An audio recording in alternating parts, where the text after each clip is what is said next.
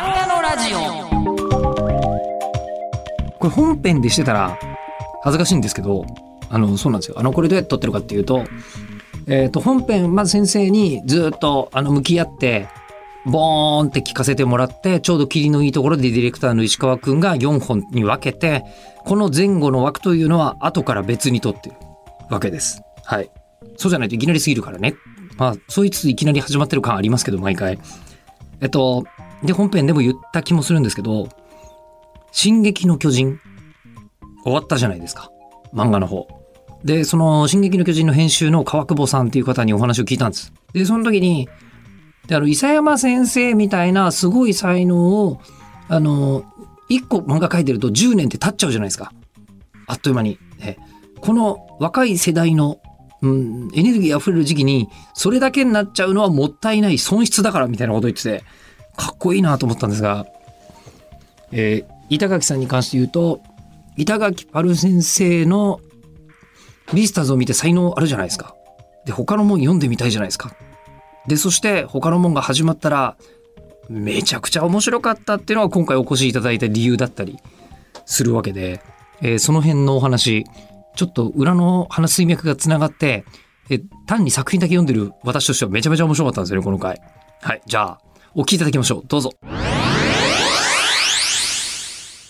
で、こう、あの、ビスターズが、はいまあ、もう本当にいろんな人に広く届いうんうんて、で、そうなると、あの、次どうしますかっていうお話って、うんうん多分いろんなところからそうですね来ますよね。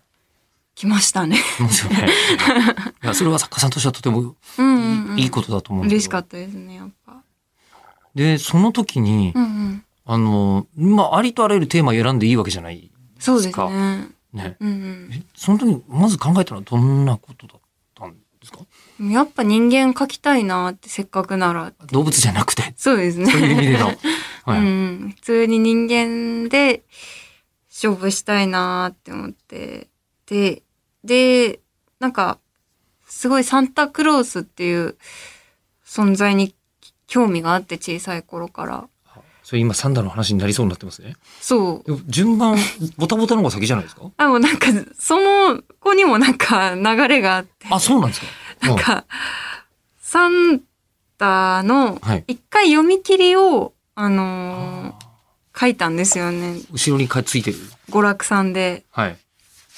娯楽の編集さんとすごい仲良くさせてもらってて一人でその人のためにというか その人がこういろいろ言ってくれたから書いてくださいって言ってくれてあじゃあサンタクロースのお話書きたいですって言ってそこで読み切りを書いてでまあその後にあのサンタのキャラクターで少年誌で書きたいなって思って、その娯楽の編集さんに、すいません、娯楽で生み出したキャラクターなんですけど、ちょっと他の普通にチャンピオンで、そのキャラ使いたいんですよって、もうすいませんってこと言ったら、いや、全然いいですよって言ってくれて、ただし、一冊分ここっちで書いてくださいねってあ 言われて。そういう順番なんだ。そへうそえ。う。はそうあ。なんですよやっええぱ娯楽は怖いなって思って。あの、ちゃんと、なんて言うんでしょうね。えー貸し借りなんだなっていう。貸し借りの物語を書いてる人たちは本当に貸し借りで生きてんだなっていう。極道の世界にちょっと踏み入れたような気分になりましたけど。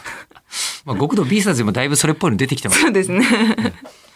興味あるんですね、やっぱりね、その世界に。好きですね、でやすっよねぱ。映画とかでもそういうのは見ちゃうぞという、うーん、見ちゃいますね。ギャングもの極道もうのは、ん、好きですね。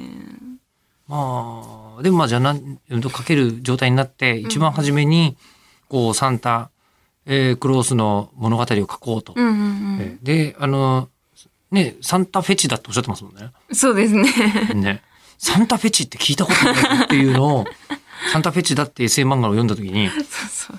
わからなくないクリスマスが大好きって言葉でこれを表現する人は聞いたことがあるけど、 はいはいはい。でサンタフェチってってうんうんなかなか自分がそうであることに気づけないですよ。うん。そうですかね。なんか、テンション上がっちゃうんですよね。街中とかでこう、サンタ役やってるだけの人でも、うん。わーとか言って、写真撮りたいって と思ってるんですか駆け寄ったりするんで、好きなんでしょうね。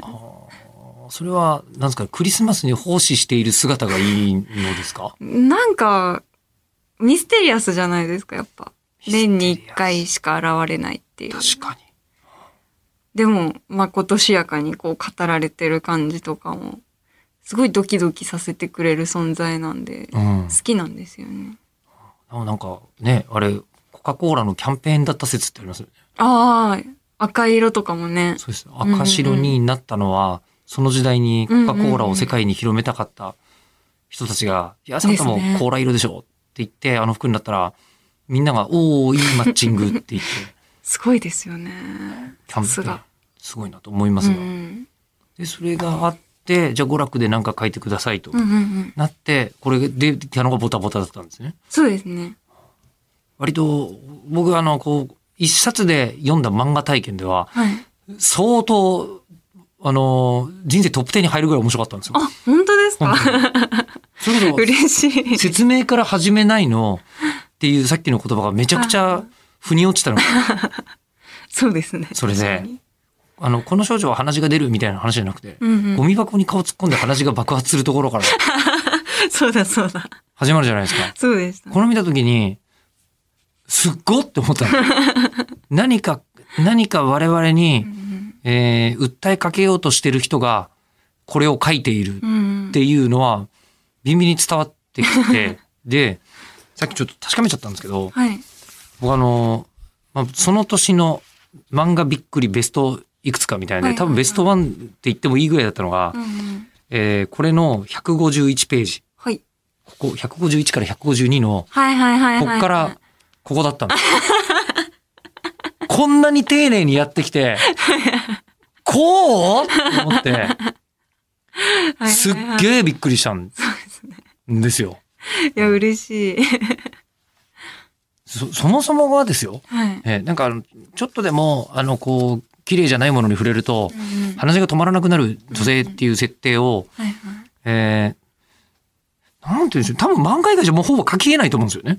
ああ、そうかもしれないですねね。小説で書かれてもなんか確違かうに確かに。気がするうし、ん実写作品でそれやっても、うん。うん。なんか嘘くさいかんコメディ色の方が強くなってしまうか説、得力出ないかもしれないですね。作品としてはボタボタもコメディっちゃコメディなんだと思まうあんです そうですね。けど、ええあのーそれ、まず思いつき方がわからないですし、ああ。思いついたとして、それを人にどうやって伝えてるのか も、二つともわかんないんですね。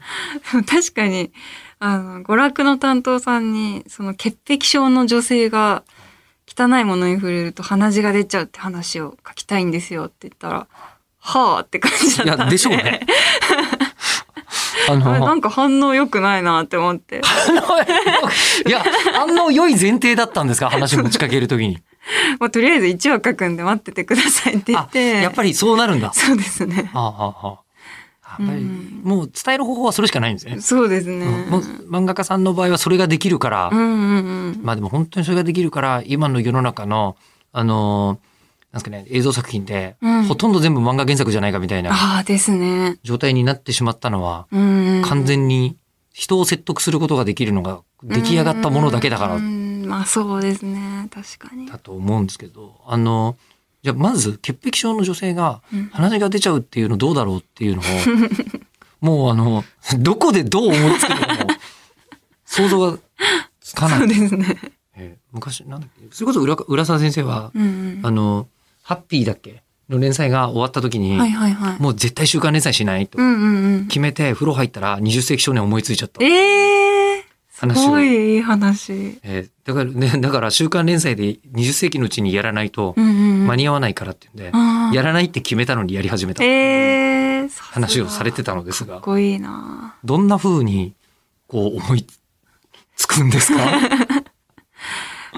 あーどうなんだでもなんかそのまあ娯楽だからせっかくその性描写あーをその遠慮なく書きたいなっていうまずのがあって少年誌ではできない。そうですねことまあ、はいリスターズでも書いてましたけど、まあ、そうですね。ううんん。でもなんかちゃんとその性描写に向き合った話を書きたいなって思って、うん、でもなんか変な話、こう、別にあは私がその行為そのものをすごい好きってわけじゃないのになんでこんな書きたいのかなとか、いろいろ考えて、なんか、うんむしろ汚いものだと思ってたりするんで、なんかその、性行為イコール汚いものって思ってしまう女の子を描くかってなったんですけど、でもそれじゃちょっと地味すぎるから、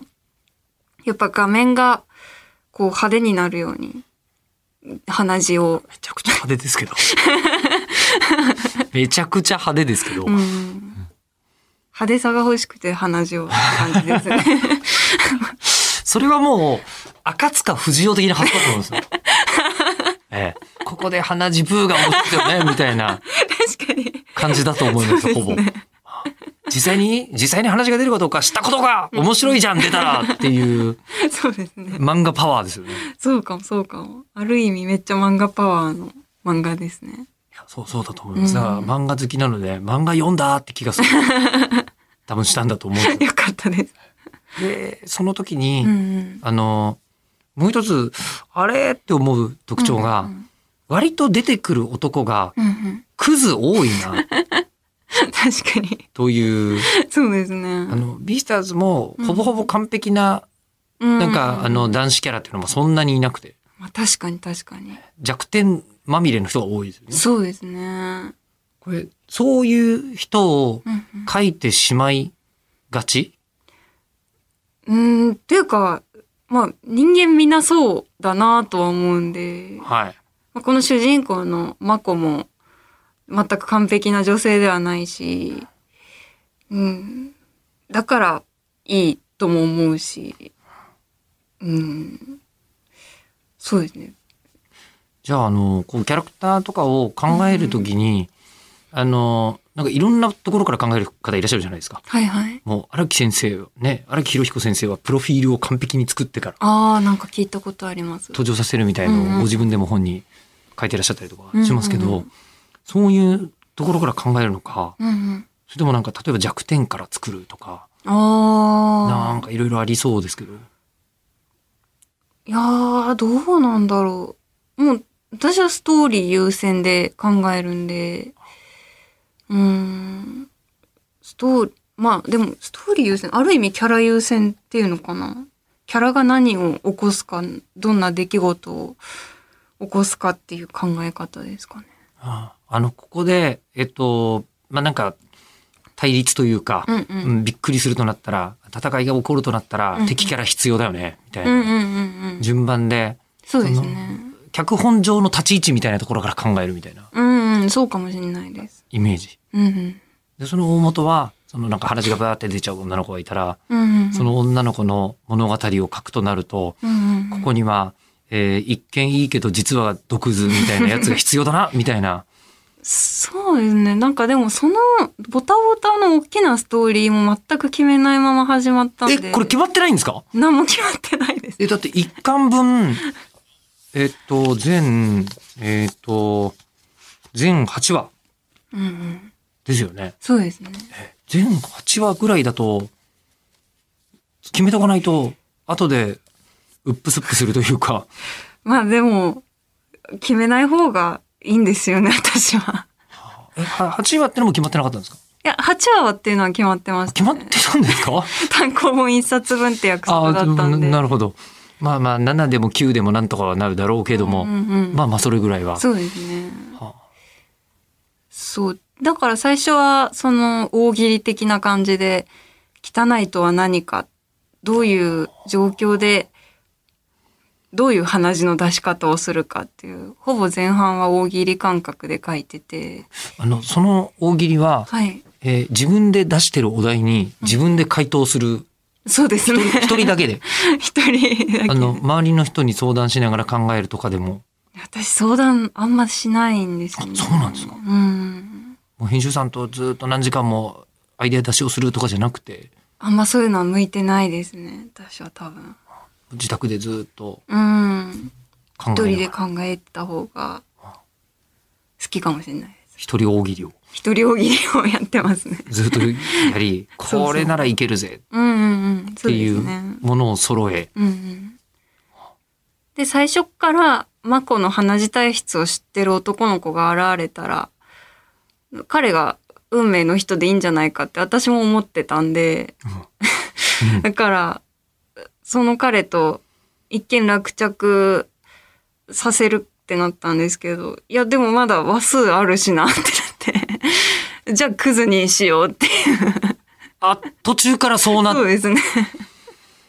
あのー前、えードラゴン桜を作った、はいはいはい。えーあの、佐渡島さんの、うんまあ編集さんの方ですけど、お話を聞いたんですけど、まあ、ドラゴン桜って一う応んうん知ってることはほとんどだと思いますけど、まあ、受験うん生うん男女二人出てきて、はいはい。で、最後どうなるかっていうのほをうほうほう。これどういうふうに、あの、こう、最後結論でつけたんですうかんっうてん言うったらん。いや、あの、本当に、えっ、と、二人とも落ちてもおかしくないし、ん二人とも合格してもおかしくないし、うんどっちかでも、うんうんじゃないですか。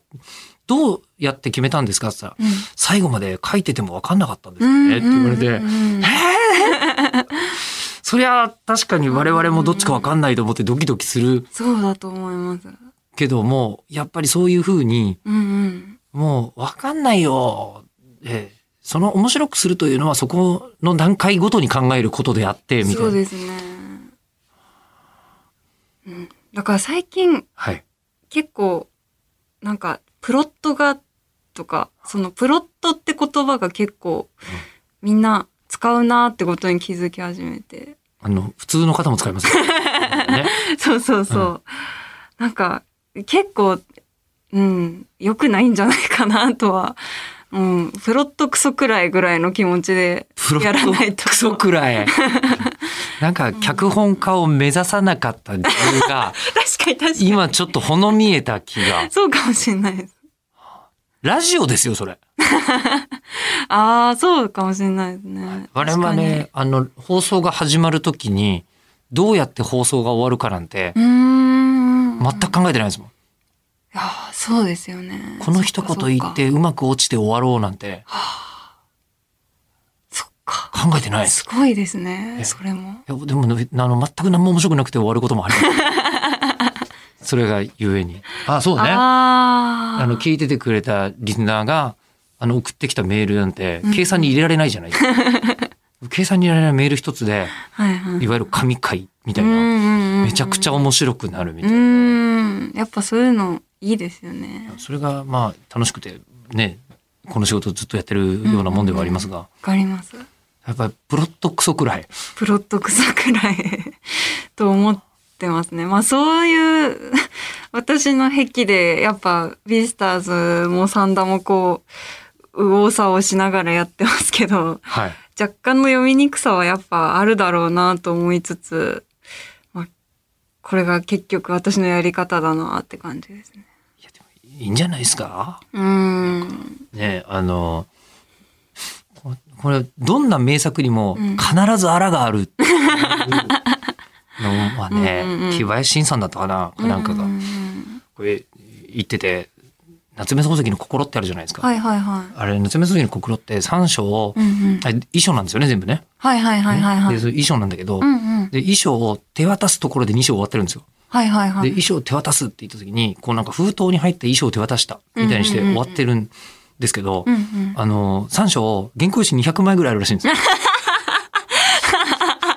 そんなに、そんな衣装ないだろうっていう。これ、あのもう夏目漱石も新聞連載では書いてて、あまあ、新聞連載なんですかのはずです。へー覚えて、すごい間違ってなければうん。うんうん。で、渡して、その瞬間に、あの、そんな、そんな衣装こん な、え手渡されてもみたいにな っちゃうから、筆乗っちゃったんだろう。あっー面ていう白いですね。でも、も別に心がつまんないかっていうと、いやいや面白いでしょっていう話だと思うんで、確かに確かに。読みにくいとかも別にっていう、そうなんですよね。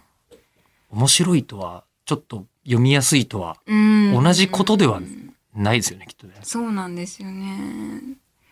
やっぱ、はちゃめちゃやる作品の面白さもあるし、うん、勢い大事なんで、ほんと、週刊連載。あうあ、んうん。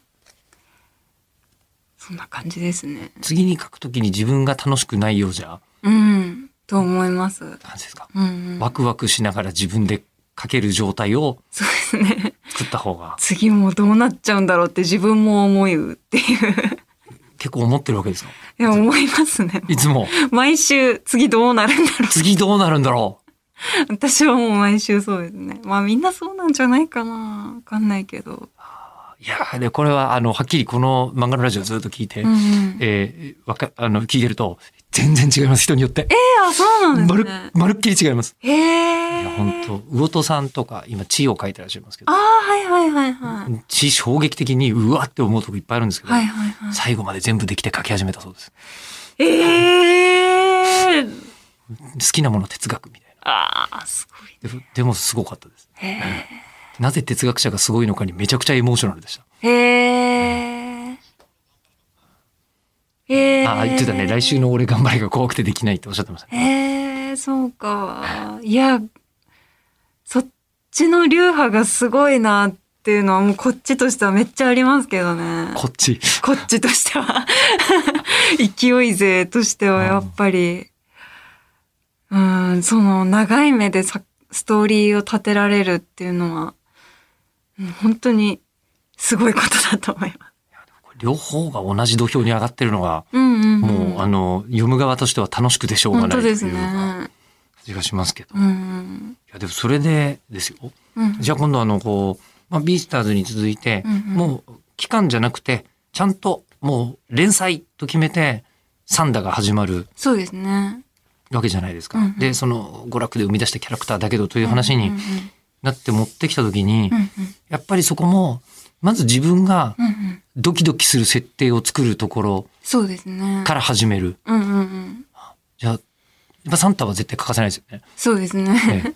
ええで、サンタを学校に連れてうんうんうん。行ったのは、なんか、感覚的には、こうやったらドキドキするんじゃないかみたいなのがあるんですか学園ものをやっぱ書きたかったんで、まあ、あとやっぱ大人と子供の関係、なんかその草食と肉食を書いていた感じで、なんかこんやっぱ関係を書くのが好きなんで、対の関係みたいなもの。それで大人と子供その大人、理想の大人代表格としてサンタを立てて、そこで学園ものやったら面白いかもって思ってうん。始まりましたね。あのー、学園ものでう、んうん。大人が側が主人公ってなると、うんうんうん。まあ、金八先生になると思うんですよ。確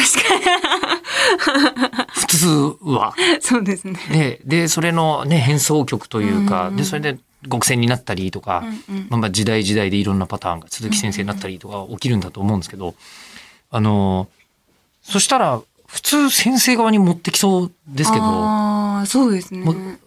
検討もししてない感じ ですね。そうですね。 うん。なんか、サンタという存在は、なんかサンタにずっと葛藤してて欲しかったんで。サンダにかと思って。 俺今までで一 番、あの、葛藤をうん。投影したことのないキ ャラ。だって、俺クリスマスに、あの、プレゼント配るべきかどうか、みたいなことを考えてるサンタの像を想像したことが ない。そうではすね。あ、ない、あサンタに葛藤しててほしかったんですよ。そうですね。なんかサンタがどういう悩みを抱えるかとか、うん、大喜利だ。大喜利ですよ。そうですねこのサンタ何に悩んでるのか、うんうんうん。大喜利ねそう。一本グランプリに出てきても不思議ないですあ、確かに確かに。ね、サンタが思わずどうしても悩んでいることは何、みたいな。な。それでサンタを主人公として、うん。やっぱ、その、そこでサンタを生徒側に考えましたね。変身しちゃうぞと。変身させて、もういろいろな要素がありまくりな 漫画なんですけど。一言ではまだ、まあそうですね、毎回一言では説明そうですね。ないんですけど。で、あの、まずこのあたりが、なんか、あの、世代間かなって思うのが、うんうん最近、ああの、未来が明るいっていう漫画を描くあ若い世代の方があ。うほぼいない気がするんですん。わよ。かります。確かに。わかります、うんうん。えー僕40代ですが、うんうん。僕より上は逆に、えー未来が暗いっていうのを描く人がはいはいはい。ほぼいないっていうう。ーん、そうなんか。はい。確かに。なあんて言うんでしょう。あの、梶原一騎さんも未来は明るい感じなんですよ。あー、そっかそっか。あの、千葉哲也さんも未来は明るいんですそよう。ですね。うんうんうん。えで、それが、こう、今20代の作家さんたちがうんうん書くものって、なんかもう、あの、鬱屈してる感がう、ーん。必ずどこかにある確かに。感じがしてですうんね。うんうん。そうですね。このサンダも未来の学校うんうんうん。じゃないですか。そうですね。未来の学校、ああ、もう相当通いたくないうん、 そうですね。感じになっちゃってる。うんうんうん。うんこれ無意識。いや、でも、あるのかもしれないですね。やっぱ、日本が終わりに近いなって思いながら生きてるんで。 でもなんか、その終わりに近づいてる姿も好きなんですよね。これは、あのー、わあ。こう、フィースタジオ出てないかな。上田玲奈さんっていう声優さんがはい。いて、何かっていうと、うんうん世界を滅ぼす役ばっかりやってる。いるんですよ、若手の声優さんで。すごいですね。で、あの、なんか世界が、あそうなんかの役で地獄役ってすごい名前だったのみたいなことがやってたんですけど、その方が言ってたのが、えー世界滅びればいいと思ってるでしょってうんうん。言った時に、えーあ、みんな仲良くって言われた時に、うん嘘だって言ったらそうじゃないと。うんうん、みんな仲良く滅びればいいのにって。 よりすげえすごいですね。そうかうんうんうん。そういうことかうんうんうんって。いうのに今おっしゃってることはち近いのかなああ、でも近いと思いますね。うん。みんな仲良く滅びればいい。うん。なんか結構、はい。私の友達とか、もう移住考えてる子とかいるんですよね。あでもそれは、うん真面目に考えるそうそと、うわからない話じゃもうないじゃない。海外に住むってもう日本に絶望しちゃって。 でももう私はもうこの終わりゆく国で漫画を描き続けるのもまたいいよなって思ってて。うんうん。仲良く滅びようって私も思ってるかもしれない。あの、本当にこう、サンダで書かれてるような時代が訪れちゃううんうん。可能性はあるぜっそうですね。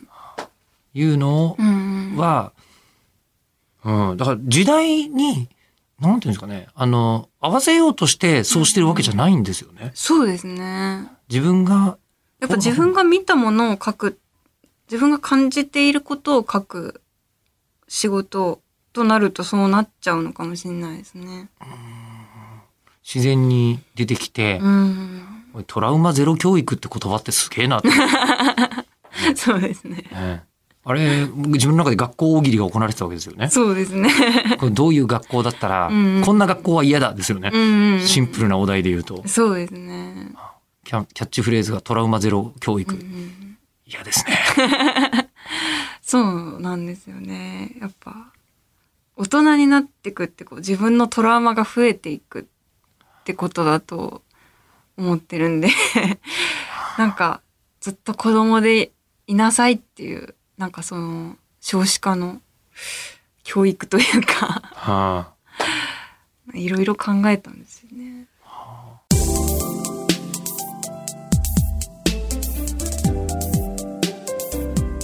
まだ読んでなかったら、ちょっと読んでいただきたいトラウマゼロ教育。トラウマゼロ教育ですよ。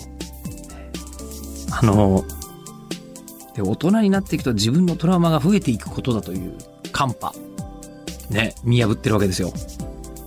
ない方がいいって、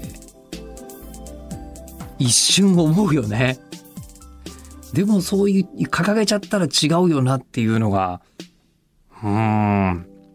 なんかそういうのが、なんて言うんでしょうね。あの、普通のキャッチボールのフォームで来る感じが、板垣先生は漫漫画は振りかぶってるかな漫画は振りかぶってすごいボールが来る時もあれば、チェンジアップが来る時もある感じですけど、喋ってる時は、普通のキャッチボールのはずなのに、キャッチボールのフォームのまま150キロを超えてるボール投げてくる感じが、すごいするんですよね。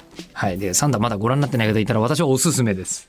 はい。ぜひ、お聞きいただきたいですが、それでは次回の配信は3月27日、日曜日午後6時予定でございます。まあ、ポッドキャストはいつ聞いてもらってもいいんですけどね。あの、次回が板垣先生最終回です。お楽しみに。